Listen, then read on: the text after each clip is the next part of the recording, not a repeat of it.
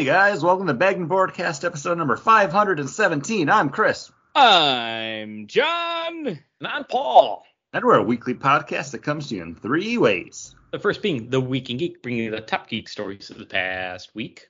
Next is The List, the comic books that we are looking forward to coming out March 22nd, 2023. Yes. Nailed it. And then we follow that up with our weekly rotating main topic. And this week we're bringing you our monthly trade and policy review. And this week we're going to be talking about Something is Killing the Children, Volume 1. I read this book over a month ago. Hey, I read it today. Me too. Hey, I'll drink to that. And Chris, what are you drinking? I am drinking a couple beers from one of my local breweries. The three beers I have tonight are coming from Orlando's own Dead Lizard Brewing Company, who is sadly closing at the end of this week. They found out recently that their landlord is trying to skyrocket their rent and isn't willing to work with them, so they are closing down. Currently in the process of looking for somewhere else to go. So stay tuned when they'll be coming back. That's too bad. And I'm thinking Dead Lizard. That's not the one that we used to go to.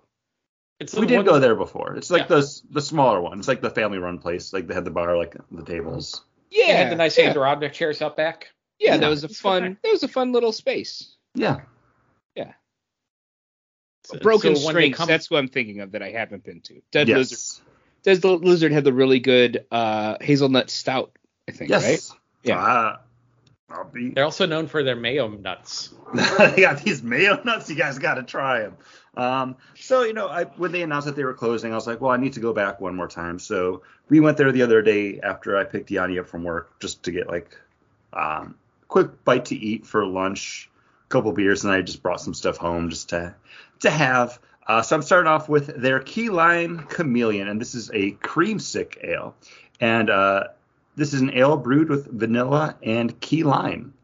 6.2% ABV. This is delightful. This is the last one of these I have. I was going to try to pace myself on these beers, but since I haven't gone beer shopping, I'm basically already burned through the 3-4 packs that I picked up. But this has everything you would want from a key lime pie ale. I drank one of these when I was sitting out on the porch reading Something is Killing the Children today, and it was a perfect porch drinking beer. Right amount of sweetness from that vanilla, a very nice tart lime taste to it, but it doesn't overdo it. Delightful. Nice. I'm drinking a nice porch beer as well from Eli Fish Brewing Company out of Batavia, New York. I'm drinking their Neo Pils, Pilsner style lager. And this has Saaz hops in it. And this is lagered for 2 months. This is a nice drinking beer. I've had better Pilsners, but for a Pilsner, this is something I wouldn't... I have no complaints about it. It's just a nice drinking beer. A hot summer day, coming in from mowing the yard, it probably tastes amazing. Sitting in a leather chair, doing a podcast with my two best friends, it's a good drinking beer. Rubbing in that leather chair. Oh, it's so comfy, this chair that I'm recording from. That's why everybody calls you a leather daddy. Your leather chair. That's not the only reason. What other reason could there be? I'm drinking from Bell's Brewery, a place that we visited back when Chris lived up in Michigan. They're probably flagship beer. This is probably the beer they're most known for. Maybe. Two-Hearted IPA. This is their American IPA, and this is just a solid, all-around good 7% bitter, kind of not quite East Coast, but still got some juiciness to it. Still got some good bittering to it. American IPA. I don't know how they would try to improve upon it, but guess what? They released a variety pack in 12 pack where they try to improve upon it, or at least give you some variations. So, this is a standard. standard. It's decent. I enjoy it. So let's see how the others stack up later on. Yeah, but Two Hearts is just a great all-around IPA. Like, it's one of those beers that when I was in Michigan, you could find at every single bar or brew pub you would go to. It's just omnipresent up there. It's Michigan's. It's at Buffalo. We have the Hayburner, or American IPA, and I think that's probably the closest you would get from a Buffalo brewery to the Two-Hearted IPA in notoriety, flavor profile, and just popularity. Bell's Two-Hearted for I think the last 5 years, if not more, has been voted like best IPA in America by the Brewers Association. Yeah, it holds up. I look forward to hearing your thoughts on the rest of them, Paul. And you know what else I look forward to hearing out about? Why they call John Leather Day. No, the news, of course, in the Week in Geek. It's this leather chair. We talked about it. So, Chris, you were a busy boy today, sending us a lot of news. Because I'm on vacation, bitches. Means I don't do anything besides play video games, drink beer, and read comic books. So and tomorrow, edit this podcast when it comes out. Oh, that was nice. Thank you. Yeah, no worries. Just remember to save it. I'll do it. Well, it saves automatically on the in the chat. So nice. So I was most interested with the news he sent at about 4:28 p.m. today, which was David Llewellyn. I don't timestamp it, Paul. And Justin Britt Gibson are exiting the Star Wars movies. Was this two different movies or the same movie they were? I believe it's the same movie that they were going to be working on together. Announced a few years ago that Lucasfilm was bringing in a bunch of A-list creative talent to tell stories in the Star Wars universe. And one by one, we've slowly seen these kind of fade out or get canceled or just altogether disappear. The guys behind Game of Thrones were supposed to be doing one. That's not happening anymore. Rian Johnson's, I think, is just slowly fading out because now he just wants to do his Knives Out, Murder Mysteries things, which is fine. Hey, that works great for him. People love those. Patty Jenkins is still doing hers. We'll see. It's on a hold, it keeps on getting pushed back. So Kevin Feige no longer working on something for Star Wars, and now here we are with Damon Lindelof, who you may know as one of the creative forces behind the cult classic TV show Lost. He was going to be working on Star Wars, but came out today just saying that no, he's not, and he kind of equated it to cooking. And you might want to cook something, but if you're going to walk into the kitchen and you just can't do it, is it even worth trying to do? So this seemed more like he's stepping away from it because it's something that he loves and cares about, but he doesn't think he can just do the type of story that he wants to tell, which I think is fine. I have no issues with creators saying, you know what, I'm not going to phone it in. I'm not going to just do something to do it. That's fine. Yeah, and if the story that somebody wants to tell is not lining up with Star Wars and Lucasfilms, we're better off not having them concede to things and not telling the story they want, because I don't think in the end you're going to get a good movie from them. So find somebody who's got the story that fits with everything, but also I think they're just trying to not be paying people to maybe not doing the work that they want, but also it sounds a little bit like Bob Iger's kind of cleaning house and straightening everything up and let's make everything that we're going to do with Star Wars more relevant, not just name a bunch of stuff, throw it at the wall, see if people are excited by it, and then we may or may not make it. And that kind of also segues over to the other story I had shared, too, with longtime Marvel producer Victoria Alonso out of the studio as well. This one, there's not as much out there. There's no real interviews, nothing from her saying, what happened or what's going on. But to kind of your point, it does sound like they are taking a long, hard look at what they're doing in some of these.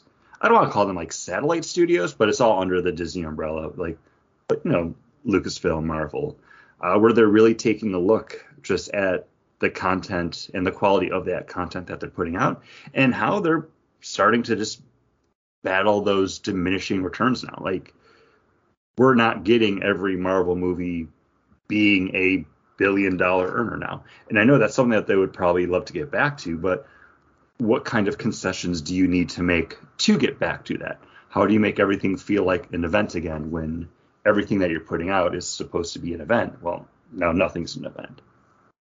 So it's a weird and interesting time for movies, I think. Yeah, it's just these they're such.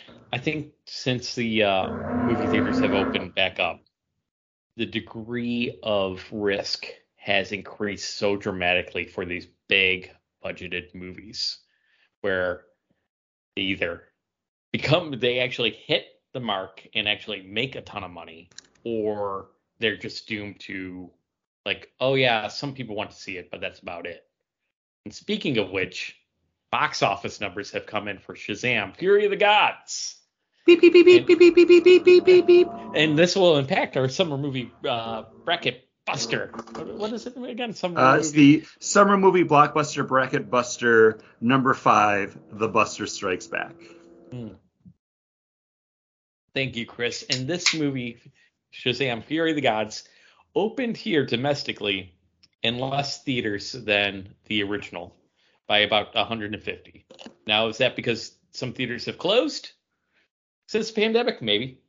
Maybe it's because they just, you know, decided to show other things. But this, what else did it go up against this weekend? Was it a big list? No, I don't really think so. And it it opened with $30.1 million domestically. So, again, we're recording this Tuesday after the opening weekend. So the other stuff that's out in the theaters currently that it's going up against is Scream 6, Creed 3, 65, which is the Adam Driver space fighting dinosaurs movie, and Cocaine Bear, as well as Ant-Man and the Wasp: Quantumania, which is still in theaters. But not part of the bracket buster.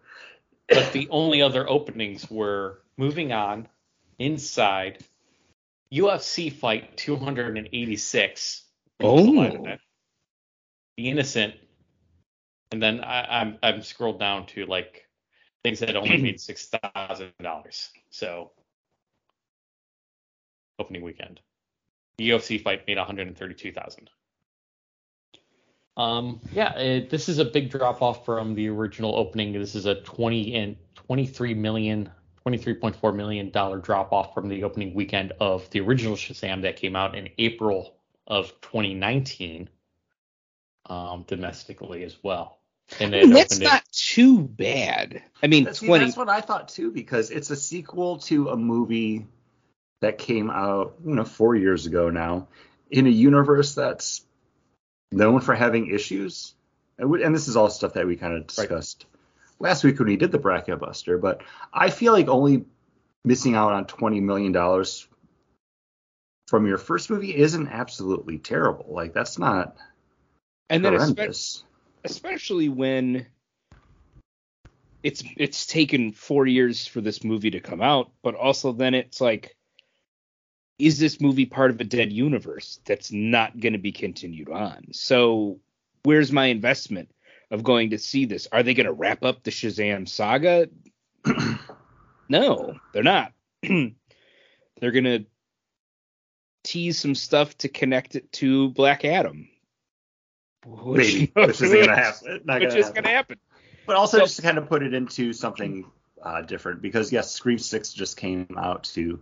Scream 6 did $44 million opening weekend.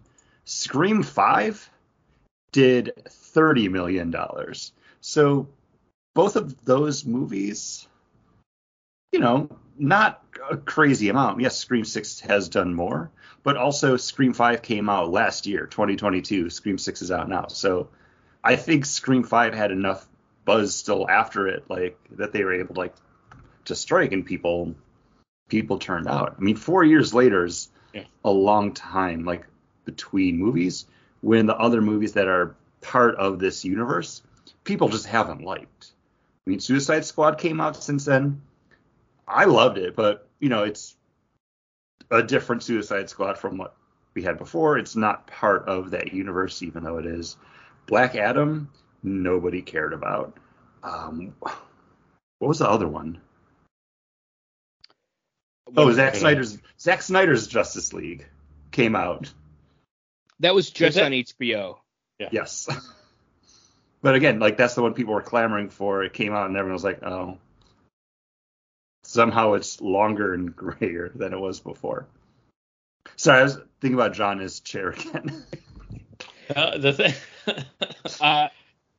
But yeah, I mean, but if you are clamoring for more Zack Snyder, he is having SnyderCon April 28th through the 30th, where you get to go to the Pasadena Art Center that holds 214 seats and watch Man of Steel, Batman vs. Superman, and the Justice League with Q&As with the man, Zack Snyder. In our chat thread when you sent this, I said, I'm okay with this because the money is going towards a suicide prevention charity. And it doesn't seem like they're trying to have it be like the be all end all event. Like it seems like it's just something to get people out there, raise money for something. And he's doing something like after each one of the showings, like with the question and answer panels. And like they said, they're going to have like special T-shirts and merchandise to sell. It's not like it's. It's not a cash grab. It's not like a, hey guys, my universe isn't a thing, but let's show them what it could be. Like it's basically like, hey, like here's a cool thing, because I think if they did offer him something back at DC, he probably wouldn't go ahead with it because he's doing his own thing now too. Like he's Ryan Johnsoning it. He's doing his Netflix Star Wars. Yeah, Rising Moon, Rebel Moon. Which I'm interested in. I rewatched his Dawn of the Dead the other day. Yes, but his Batista zombie movie, we were going to review for a movie fix. Oh, City of the Dead. Neither one of us. I couldn't get through it. I didn't try. My mom saw it. My mom really liked it. I don't know. Like I think when he does do his own thing, he seems to be more into it. I don't know. So this con, all it is a screening. Each day it's a different movie getting screened, and then like a Q&A panel or just talk and signings. Mm-hmm. Okay. Yeah. So Friday, Man of Steel. Saturday, Batman v Superman. Sunday, Justice League. Sorry, Paul, you have to say it Sunday. Oh. Anytime something happens on a Sunday. Sunday. Zack Snyder's presents Justice League, the way it was meant to be seen, on the biggest screen you can get, IMAX. Where Universal City Walk. I didn't know we were doing a dramatic reading. I love when Paul's making the commitment to get really into something, but he's definitely not prepared to do it. And it instantly gets away from him. Like, I have to keep doing this voice now, and I don't know what to say.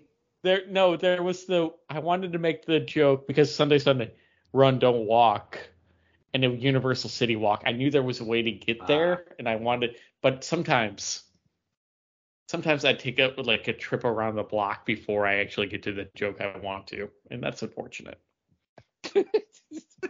And you have all the control in the world about it. Yep. I could turn on that computer anytime I wanted.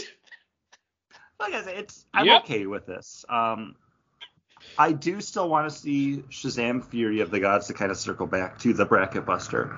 But much like everybody else, like I don't feel the need to like run right out to see it because I know it's going to be or take a on HBO. Yeah. Or because it's going to be on HBO Max in like a month anyway, so that's something I think studios need to deal with and work with, because you're ultimately hurting yourself.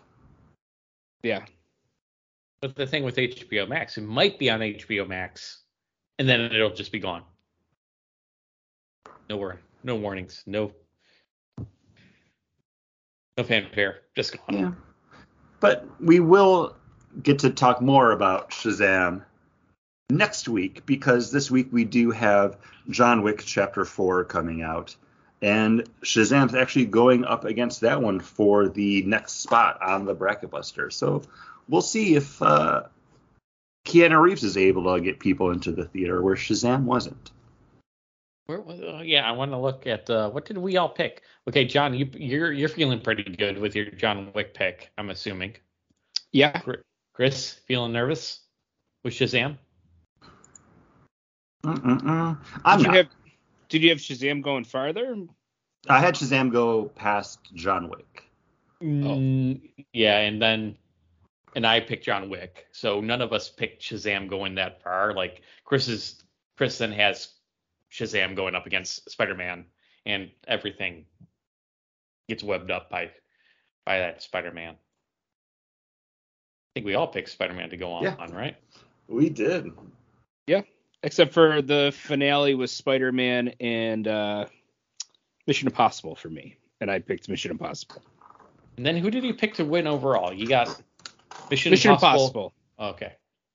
Let me copy and paste that for you, bud. Oh, did I not put it in there? You did not pick the final winner, no. It was Mission Impossible. He had it going up against Flash.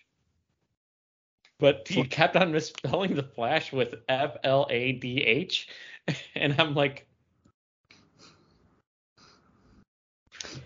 hey, my brackets are private, Paul. What do you vote in my brackets? It's not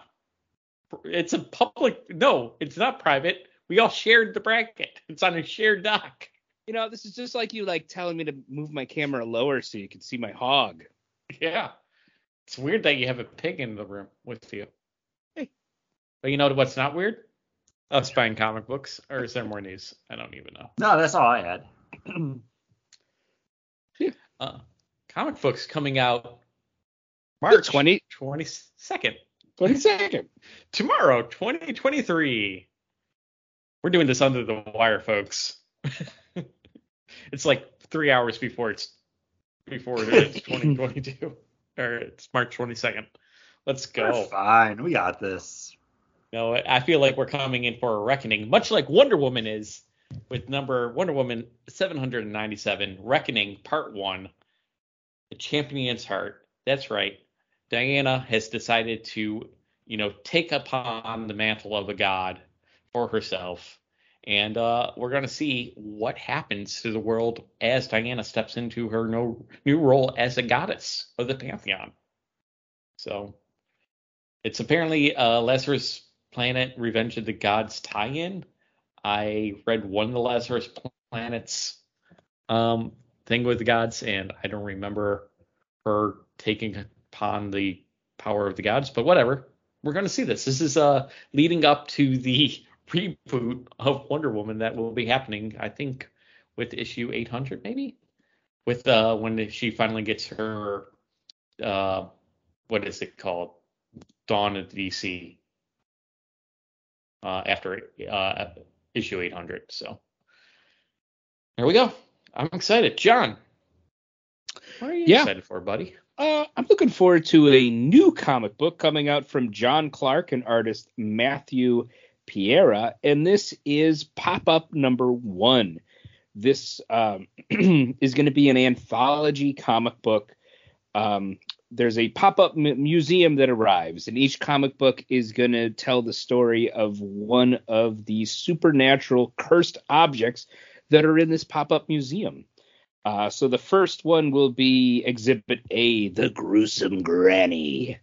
But this seems kind of fun. I thought it would be nice to have kind of an anthology book where each issue would be something from this macabre museum. Hey, I like an anthology, and I've been disappointed by the stuff that Archie comics have been doing. So yeah, there's an Archie one coming out this week. It's the Pops, and I'm like, I'm done. I can't do another one of these. Menu of the Macabre or something like that. I don't know. Chris, yeah, pop up Granny. What are you looking forward to, buddy?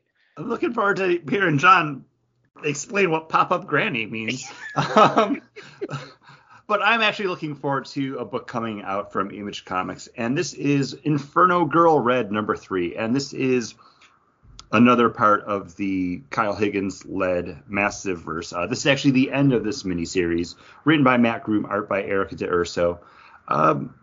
It's much like the rest of them. It is a person coming upon superpowers that gives them almost like that Power Rangers type costume. This one is a young girl, Cassia, who's actually going to like a special STEM school that gets launched up into the sky and is being attacked by like a shadow monster. Only 3-issue miniseries, but each one of these issues has been like 56 pages. A lot of fun, just bright kinetic energy. I didn't talk about the first two, except for when I think I did like our look forward for the year. I talked about it just briefly as being part of the Massiverse that I'm really looking forward to seeing more of. But the end of the series, but she will be coming back with the Supermassive series that's going to be coming up in the next couple months, featuring all of these characters in their first big crossover. Cool. It is cool. Are we ready for our next beer, or? I can be ready. I just need to go get it. John, you want to start us off? And by the time Chris comes back, he'll be ready for his. I am having from Thin Man Brewery, their Super Freak IPA, 5.8%. This was brewed to be you had mentioned Hayburner from Big Ditch. This is their attempt to capture the magic, the lightning that Big Ditch captured with Hayburner. And it's good.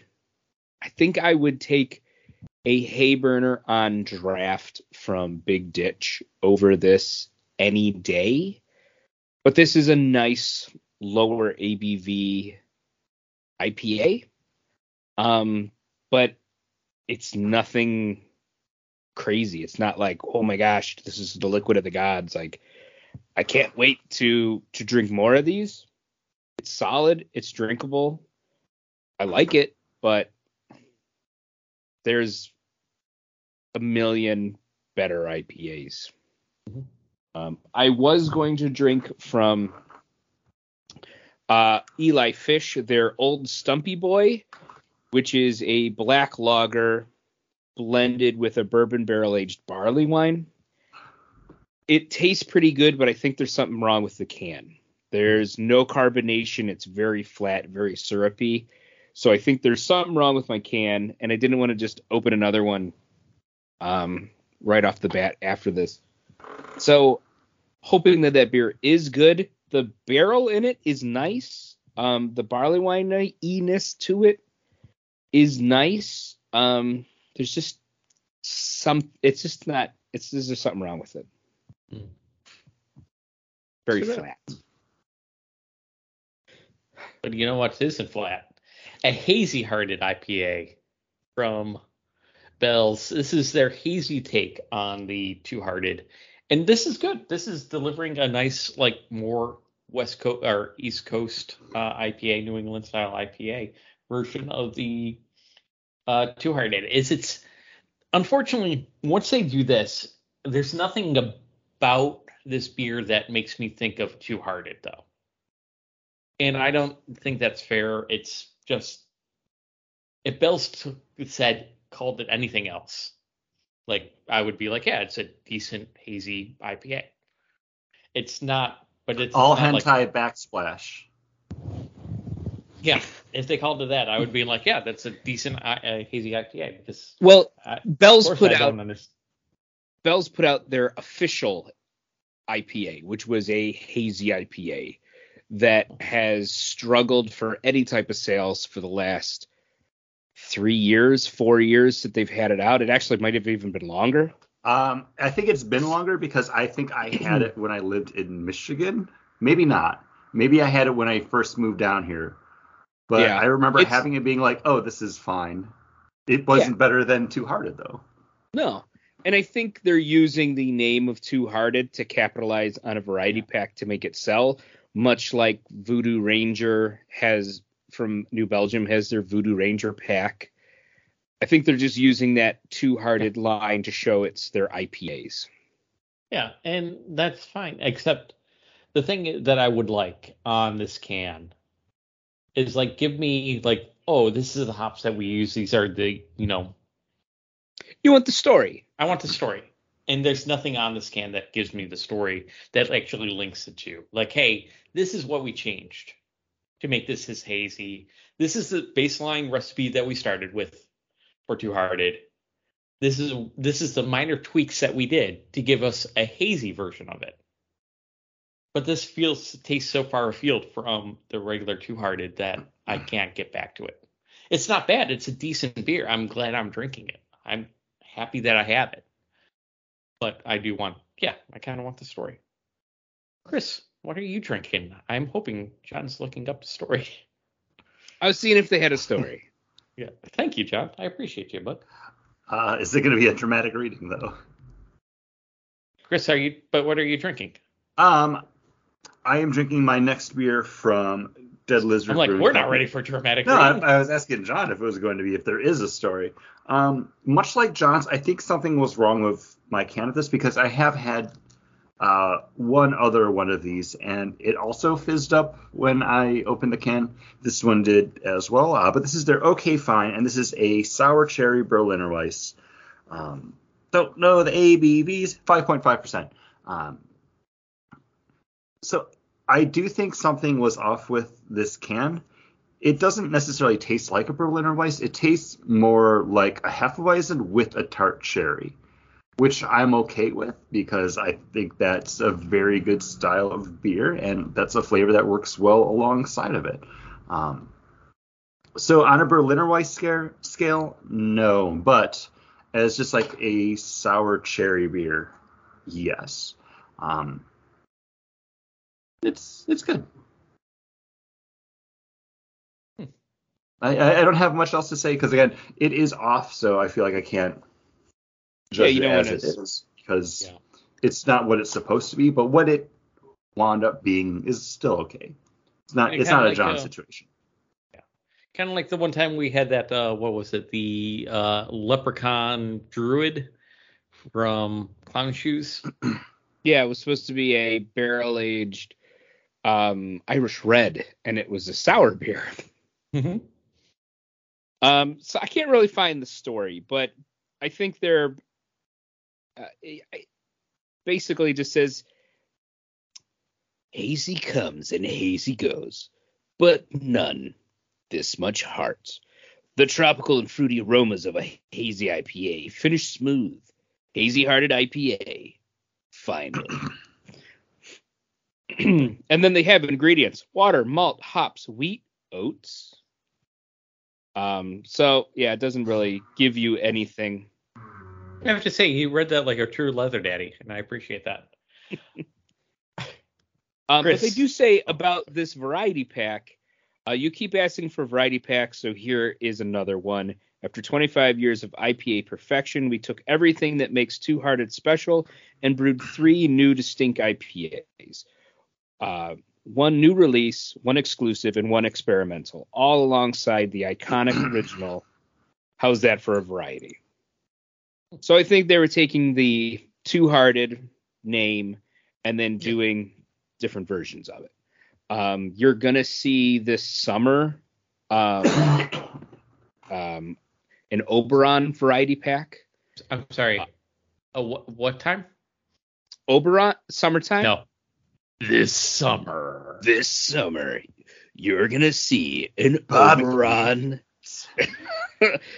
variety pack. So I think they're just trying to capitalize on that thing that people are looking for. Variety packs have been a huge grower, a huge grower for beer sales because people want to spend less money for more beers. And basically you get 2 six-packs for cheaper than buying 2 six-packs with a variety pack. So it's been a huge growing category. I do appreciate the sampler pack. It makes doing a beer podcast super easy and cost effective as well. But to like Paul's Two-Hearted, the upcoming Oberon pack, even the all day, you need to do something with those beers to make them stand out and be as good or better than what you're basing that pack off of, because Oberon's delicious. Like, again, I've talked about it before on the show. When Oberon comes out in Michigan, it's like national holiday where everybody has, like, you know, the sandwich board signs outside their bars. It's like, Oberon's here. Like, we got it. Oh, do you guys see we have Oberon? Oberon's back. Like, people get jazzed for it. And then when they started doing, like, the specialty versions of it, because there's, like, the tropical one. Yeah. There was, like, another one, too. It was, like, I can't remember what it was. When I try them, I'm like, no, just give me the regular Oberon. Like, that's fine. Give me just the regular Two-Hearted. Give me just the regular all-day IPA. Like, if you're going to do a different version of it, have it be like, wow, yes, this stands up to that name. And maybe it's a personal taste. Maybe that's other people have loved them. But for me, it's just nothing's been the same. I don't disagree with what you're saying, Chris. But I think we have a different standard than your average beer drinkers who they're trying to get back to drinking their product. Because even us, like the last time I had a Two-Hearted, because I grabbed the cold IPA out of this and drank it on the podcast.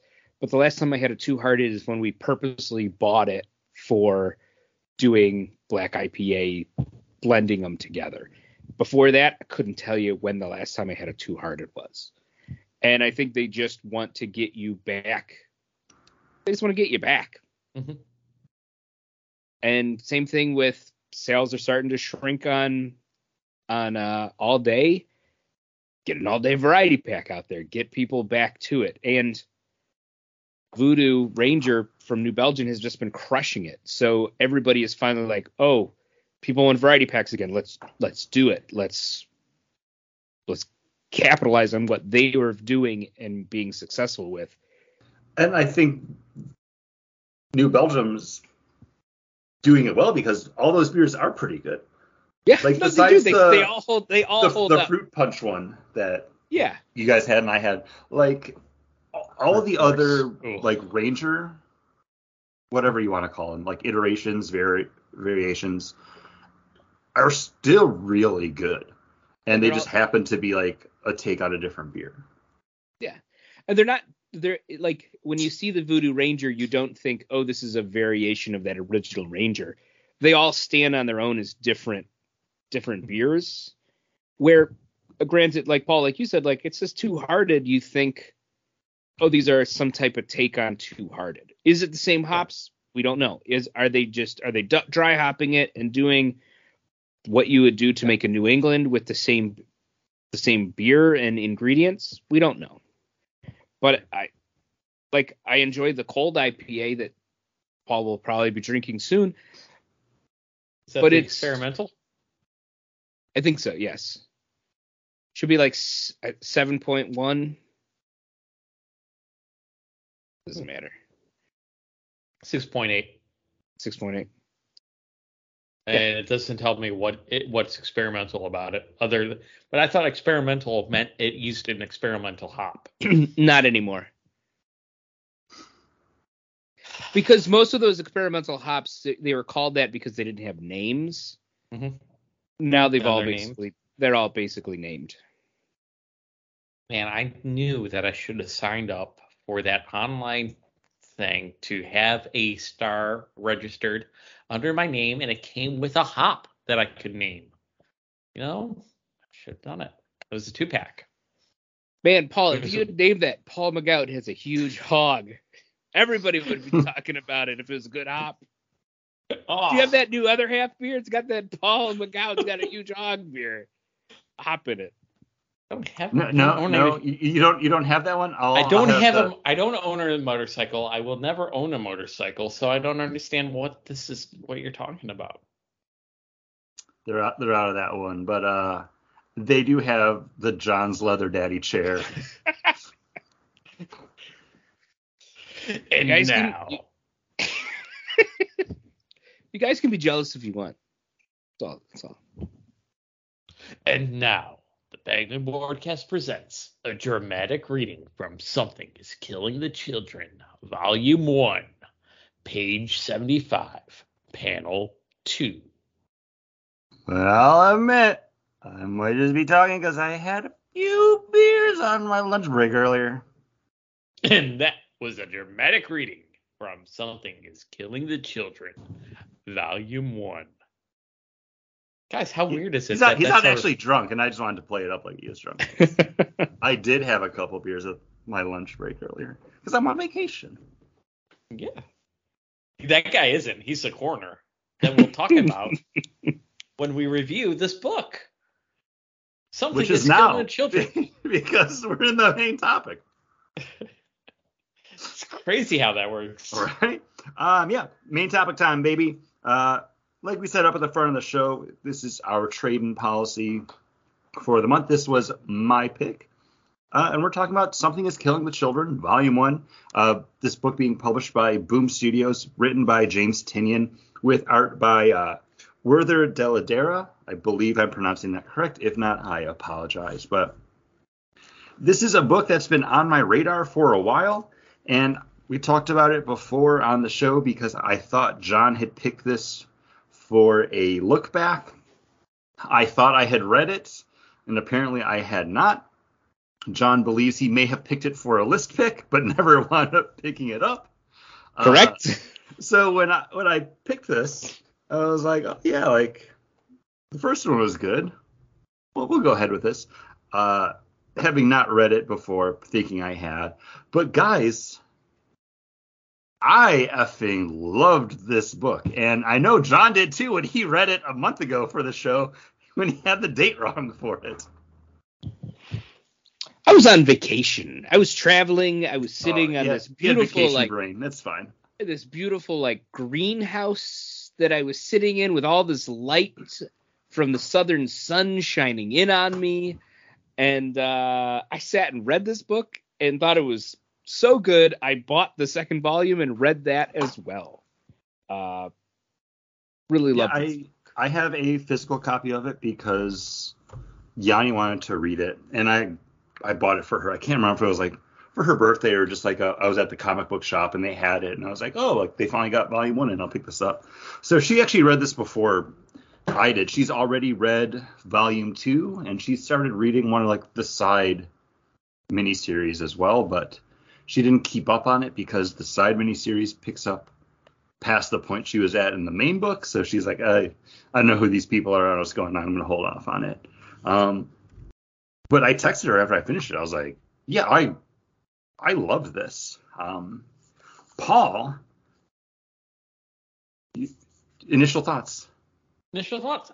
You know what? Because this is not a Paul book. This is very much a John book. I came into being like the first issue. I'm like, oh, okay, this is going to be like a Buffy the Vampire kind of thing. She's the only one.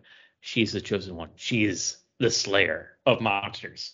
But you know what? This actually deals with like the She's so much better at the interpersonal and psychological ramifications of what is happening, that I'm enjoying this character more than I do like Buffy the Vampire Slayer. Like, this is a person that is like, she's resigned to the fact of this is who she is. Like, I've been watching very much like I just want to be a regular person. And with main character here, Erica Slaughter, she knows like, she's not like, she's okay, this is what I got to do. And I look forward to learning more about her situation. In the book, she does something with remorse. more plot. I feel it's more plot driven than character driven, where she's like, hey, this is a one-way door. Once you know, but this is the only way that I can save everyone right now. Mm-hmm. And she's more interested in saving people and stopping monsters than she cares about the rules. Yeah. Yeah, because I think a good spot just to kind of jump in with the actual premise of the book, where small town kids are going missing, and then something is killing the children, and nobody can figure out what it is. And then young girl Erica Slaughter rolls into town and starts working with one of the kids who was a witness to a bunch of these grisly murders, kind of sole survivor of this situation. And he's the only one that's going to have the information that she needs. And he's trusting in her to be the only person he can trust to take care of this, because everybody thinks he did it. They're saying it's like a rabid bear attack. Nobody knows what's going on. Nobody knows. We see even before that Erica Slaughter, while this killings are starting to happen in this small town, she was wrapping up killing a monster in another small town with a young girl that was confined to a wagon because she's missing limbs. Yeah, brutally mutilated. Yeah. And so we get a hint that she's willing to work with the victims of a monster attack in order to kill the monster. Like, this is her modus operandi. She comes into town, she befriends the person that has survived a monster attack in order to track down and kill monster of said town. And one of my favorite parts of this too is when the police take her in, because people have called, like, she's asking about things, she's doing stuff, we don't trust her. The police bring her in. She's like, listen, you can give me all the information you have so I can figure out what's happening. You can lock me up, but in a half hour, you're going to get a phone call and you're going to let me out and you're going to give me the stuff anyways. Mm-hmm.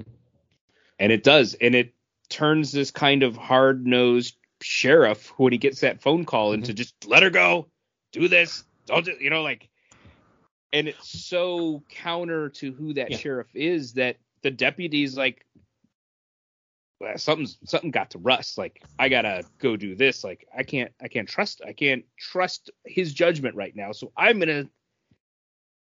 gotta do my own investigation. Doesn't always go the right way. My favorite part is when she goes to the hardware store with the kid, and the guy's like trying to sell her chainsaw. He's like, well, this one, it's got all these sensors on it, so if you let go of it or drop it, it instantly shuts off. And she's like, no, show me the cheaper ones that are just going to cut through anything. It's like, if I'm cutting up something that's really weird, it's just going to cut through it. Like, it's not going to stop. It's just going to gnaw away at everything. And even the guy's like, oh, and she's like, we'll take it. I'm paying cash. There's not a lot to this character, but that's what I think makes her like so cool and fun and interesting, because like I want to see more of that, because she just walks into any situation that she's in, and even though she seems to be like resigned to it, to like your point, like she's still owning that situation. Like, she never feels like she's a slave to it. Like, she owns it. There's a confidence without arrogance that I really like about Erica Slaughter. And it's because she's done it so many times. Mm-hmm. She understands where these people are coming from. She understands it all. And she doesn't blame them because they're playing their roles in this situation. And she has to now just work around it.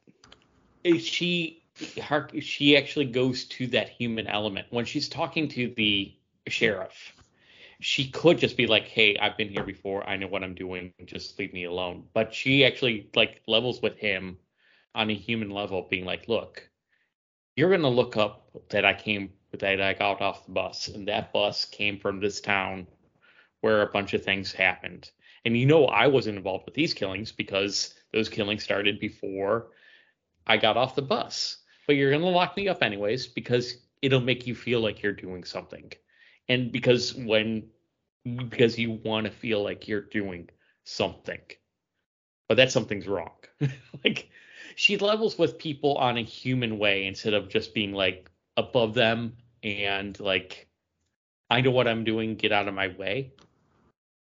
Yeah. And like even when, like a Tony Stark character would, even when she goes to like that restaurant, it's open 24 hours. I'm going to give you $50. I'm going to leave my stuff here. I'm going to come and go. Mm-hmm. Don't mess with my stuff. We'll be good. And then there's also like, there's something is killing the children. There are monsters that are killing the children. And like, she has some entity attached to a stuffed animal that she's getting supernatural information from. She talks to it. It's kind of this companion to her, but she doesn't necessarily always trust it. Nor should she. Yeah. Because we see at the, you know, near the end that it leads the kid astray. Yeah. I'm forgetting the kid's name because, honestly, he's just the kid. Yeah, he's... I was surprised by the ending of it because I'm like, oh, okay, that's what sets it up as a series. Because right now I'm like, oh, she goes to town like this. So I don't really care about... As I was reading this first volume, knowing that it's a series, I came in with the assumption that, okay, I'm like, okay, this first series, we're going to get in. We might get the setup for a recurring character, but none of these other characters are going to matter. She's just going to go to a new town and start over again. But, you know, there is a setup here at the very end that makes you think that she's going to stay in this town for a while. There was the price that the manager of the Apple Beams is not going to have to pay because he's been infected with the something gold. She infected him with a special thing that now allows him to see monsters, and it's what happened to her that gave her the ability to do. Yeah, because she has like the scar, yeah, on like the side of her head, yeah, which I'm assuming is from the same thing. Mm. But she's like she's Erica Slaughter, so we're assuming she's related to, like, this is something that is destined to her, you know, handed down. This is a generational thing that she had to have this done to her because of her birthright. It could be a birthright thing. Like, I mean, they do refer to it as she has deputized this guy.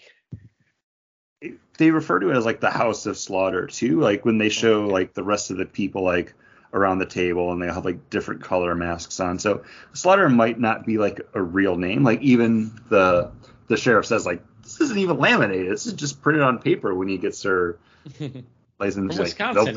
Like, they're all printed on paper. Like, but that Wisconsin license looked a lot like the New York one. It does. Yeah. It's like I'm not sure that's a Wisconsin driver's license. I think that's just a New York one. I feel like Slaughter's more like a title than anything else. And it might be like the bloodline thing, or it might just be like a. It's connected to the order of monster hunters. Yeah. That's what my assumption was too, because if you notice, like, there it is. On the tables, like, they all have stuffed animals too. That's the Wisconsin driver's license. In New York. Is it really? Driver, yeah. I just looked up a Google image of... those Great Lakes states maybe all have similar ones, so if, like, you're driving from state to state, you know what to look for. I don't know. We'd have to see a Pennsylvania one to confirm. No, I'm going to look up a Michiganer one. Ohio? Okay. Yeah. That's easier to type because it's only for. No, the Ohio looks a lot different. Okay, and then never mind. I think what there goes your Great Lake theory.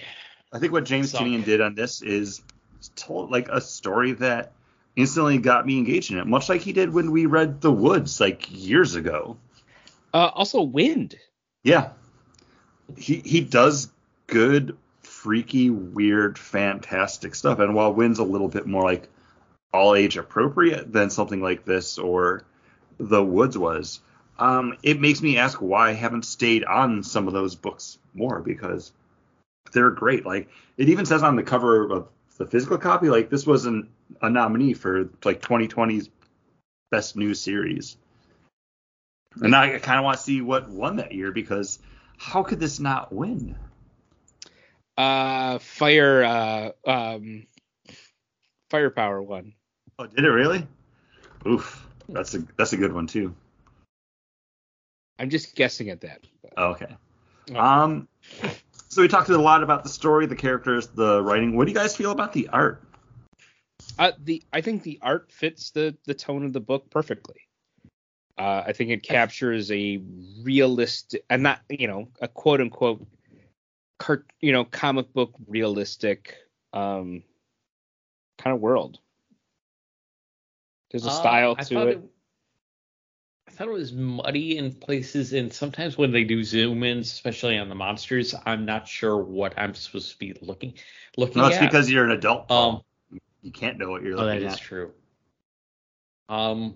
Like when there's this, I'm trying to flip through it. I think it's like when the older brother of the missing girl goes out to his car and the monster's like standing right in front of him and he doesn't quite see it. There's like a zoom in on the monster, but maybe I'm wrong. No, it's just every once in a while he hears, he goes, "Is anybody there?" And the monster is there as he's getting into his car.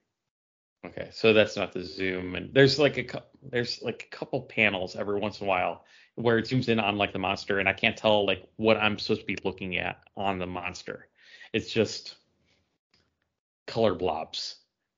Maybe that's my own vision problem, because color blobs don't work for me.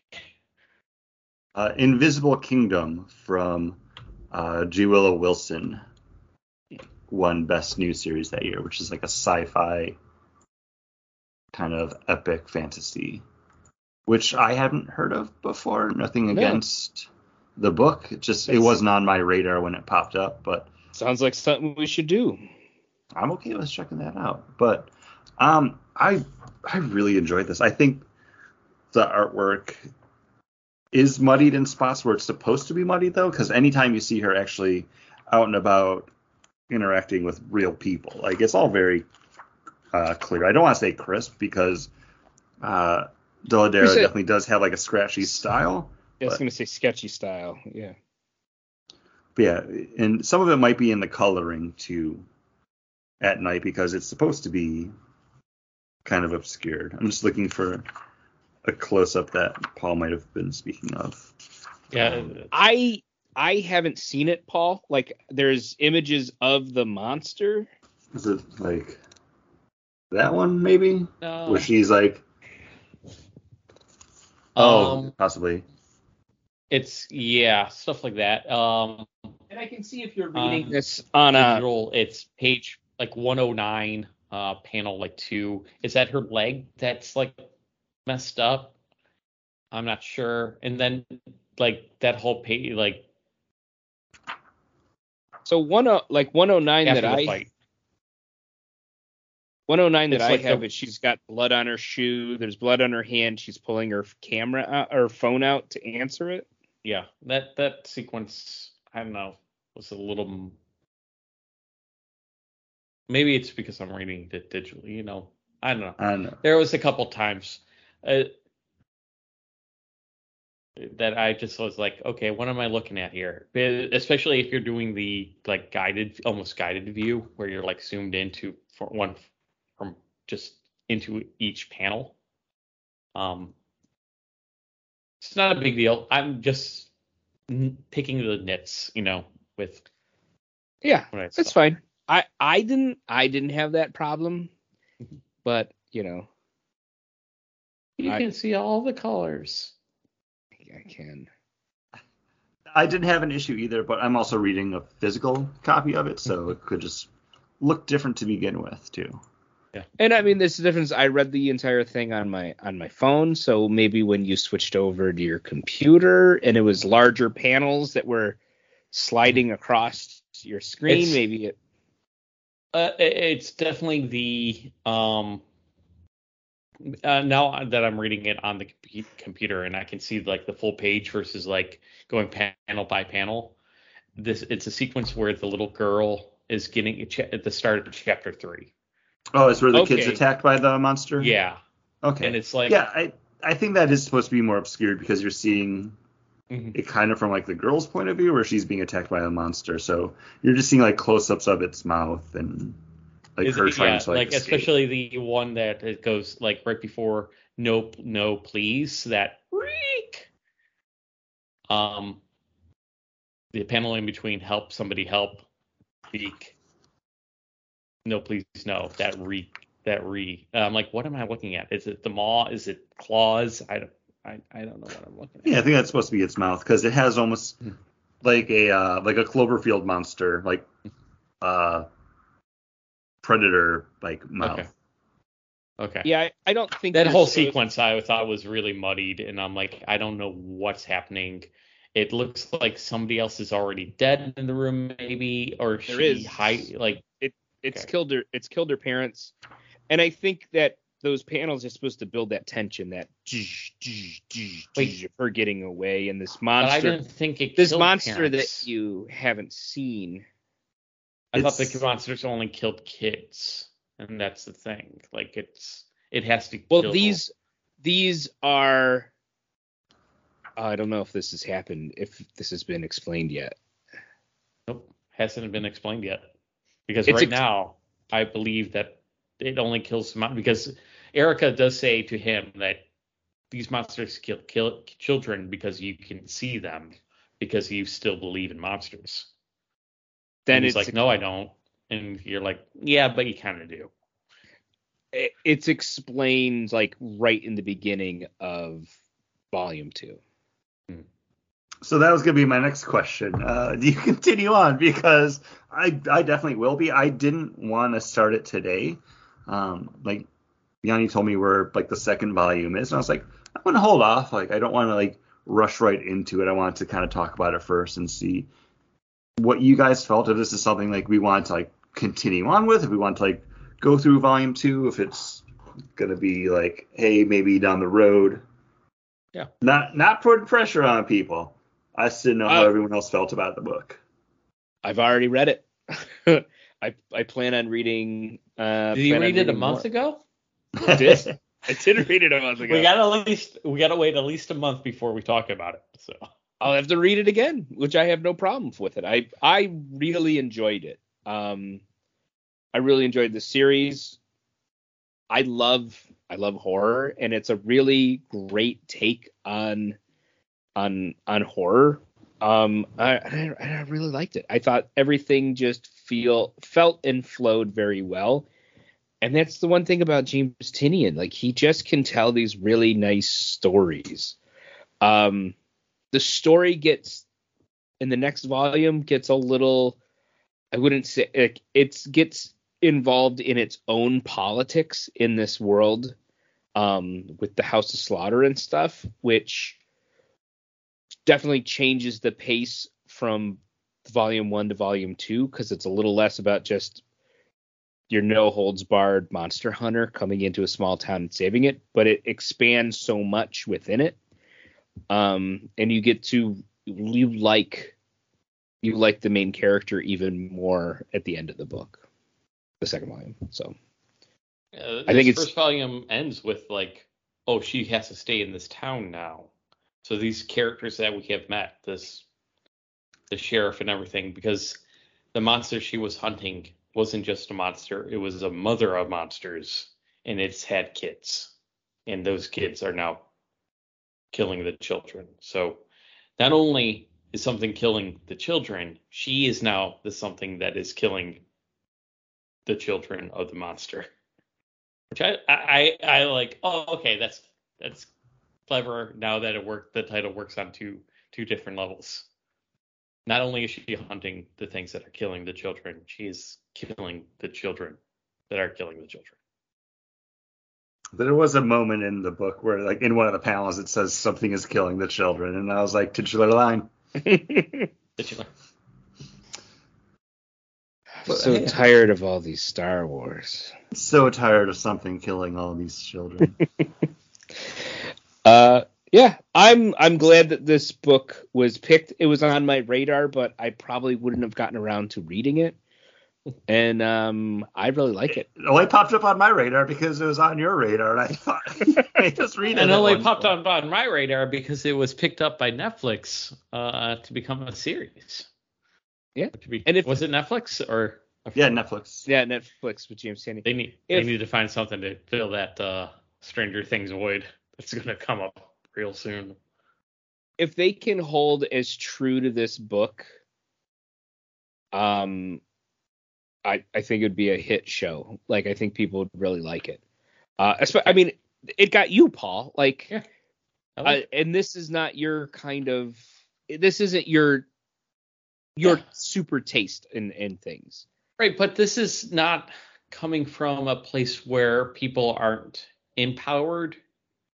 You know, sometimes, like, with horror, a lot of times the people are, like, they're there for them to be slaughtered.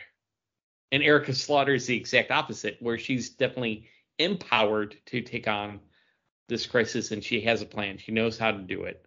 She's confident, but not overly arrogant. Like, it's walking that line very well, where it feels more, yeah, it's horror, but it's more action-y because she's an action star hero, you know?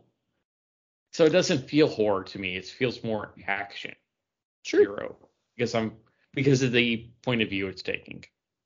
I just hope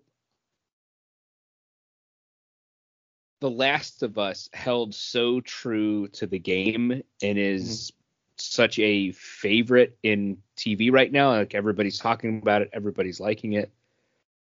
That I hope that people who are adapting comic books, storylines, this and that, go, oh, people want to see the thing that they like without us putting extra bullshit and big crazy spiders and this, that, and everything else in it. So they just do true adaptations with minor changes that work for the actual story, not because they have to stretch it out and make 8 episodes or do this or that. Like, just take that story and tell it on from one medium to another. Yeah, I think audiences are much more. But I think audiences are much more able to process weird stuff now because we've seen so much of it, from sci-fi to horror. Like, it's not like the movie of the train coming towards the screen and, like, people freaking out anymore. Like, people understand media at this point. Like, people are okay with storytelling. So I'm hopeful too. Yeah. And I'm okay with people changing the recipe for the Bell's Two-Hearted with their experimental IPA. This is 6.8 alcohol by volume. And again, this feels more like Two-Hearted than the Hazy Hearted. This is good. It's not as bitter. It's more smooth. I think there's that, you know, kind of not resin bitter, but that resin waxiness. I know there's what resin smoothness that kind of like just lingers, and it's decent. I enjoy this. Like, if I saw a 6-pack of this, would I be tempted to pick it up? No, because there's so many other beers first to pick up. But I'm happy this is in the variety pack. So far, would you now check out more cold IPAs? Because this is a cold style IPA. Maybe. Because I really enjoy cold IPAs. Paul, one of the beers that we had from Sideward when you had come down last year was a cold IPA. It was like, I don't remember what it's called, but it was the one that had like the Viking on the can. I had another cold IPA. It was a collaboration between Sideward and Tampa Bay Brewing Company. It was called Shiver. And I was actually trying to save one of them for the podcast, but I drank it because it was really good. So I'm trying to get back to Sideward at some point this week to grab more because they have a couple other beers coming out. But my final beer from the night before we wrap up is a 6.7% annual nut brown from Dead Lizard Brewing Company. And this one is actually the nut brown that you were talking about earlier, John. But this one has been aged in bourbon barrels for 6 months. I got one of the last 4 packs of this that they had.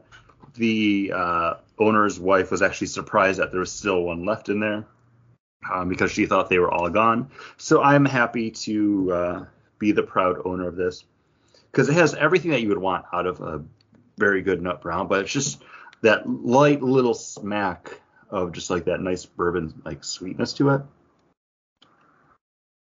Absolutely fantastic. Also 6.7%. It's not like a super big boy. John just toasted my check into beers. I'm sad that they're closing down. I hope that they're able to find something better suited for what they're doing, what they want to do. They just had a successful campaign where they were trying to get investors to come in so they could begin canning more of their stuff and start to look into like bigger distribution because, I mean, they're a small, like, locally owned, like, family-run brewery in Orlando, Florida. Like, they basically just make beer, serve it there. Some of the stuff you can get in cans to go. And then sometimes they have stuff that you could get at City Works at Disney Springs. Like, they'll have something on tap over there that they've kegged.